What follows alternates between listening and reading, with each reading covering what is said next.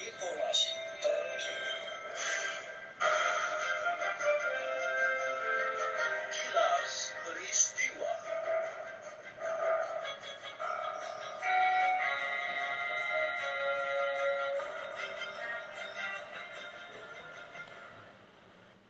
Assalamualaikum warahmatullahi wabarakatuh. 93,1 Radio Jurnalista Kalimantan.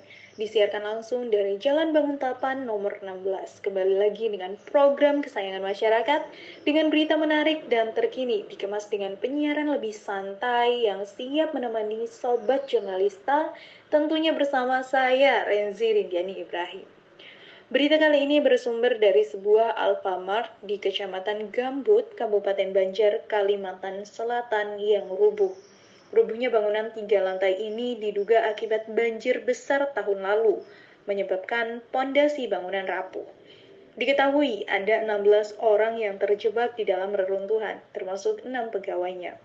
Seorang penjual makanan di lokasi sekitar Kamila mengatakan bahwa awalnya ia mengira suara dari runtuhan bangunan itu merupakan suara truk yang bertabrakan. Namun setelah ia pastikan, ternyata ia melihat bangunan minimarket yang semakin miring hingga roboh. Pertama seperti suara truk bertabrakan, lalu saya lihat toko Alfamartnya itu miring ke kiri sampai ambruk. Sejauh ini, pencarian masih terus dilakukan oleh tim SAR bersama warga setempat. Baik sobat jurnalista, demikian berita hari ini dan artinya pertemuan kita harus dicukupkan karena Renzi harus pamit undur diri. Terima kasih kepada sobat jurnalista di mana pun berada, jangan lupa terus tunggu berita menarik selanjutnya.